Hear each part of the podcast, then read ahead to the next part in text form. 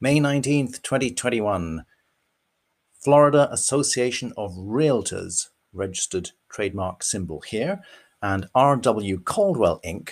have filed a complaint in the United States District Court in the Middle District of Florida, Tampa Division, asking the court to set aside the partial eviction moratorium that the Centers for Disease Control and Prevention, CDC, imposed, first at the direction of President Trump and then at the direction of President Biden.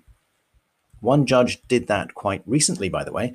In early May, Judge Dabney Friedrich set aside the partial eviction moratorium, but stayed her order, i.e., put it on hold, while the Biden administration appeals the case. This means that the CDC partial eviction moratorium remains in effect for the time being. This new complaint, the Florida complaint, asks for the same kind of relief that Judge Dabney ordered earlier in the month, and I quote two paragraphs of the complaint that really get to the heart of the matter. Paragraph 40 of the complaint states The eviction moratorium contains no findings and relies on no evidence to support its stated assertion that COVID 19 will spread between states or United States territories if landlords are permitted to exercise their contractual right to evict tenants who fail to make rent payments as required by their leases.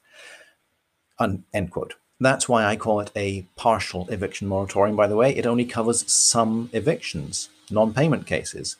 Why tenants in that kind of case are more likely than tenants in other sorts of cases, for example, those being evicted for, say, criminal activity, to contract and transmit COVID 19 is not clear. Not clear to me, anyway. And the CDC certainly did not issue a moratorium on moving house house sales have done very well during the emergency, I believe. Lots of people buying and selling, moving from place to place, and the CDC did not try to ban residential real estate transactions. Moving on to the constitutional arguments. Paragraph 5 of the complaint states, quote, the CDC predicates this unprecedented action on its statutory authority to prevent the interstate spread of disease, but that authority does not make the CDC the nation's landlord in chief any more than it places the CDC in charge of citizens' social media or the national minimum wage. Were it otherwise, then Congress would have impermissibly turned over its lawmaking authority to an unelected administrative agency. The United States Constitution and its non delegation doctrine prevent Congress from doing so. Indeed, the Constitution does not authorize Congress or the CDC to interfere with the purely local matter of tenants' occupancy of individual rental properties. End quote.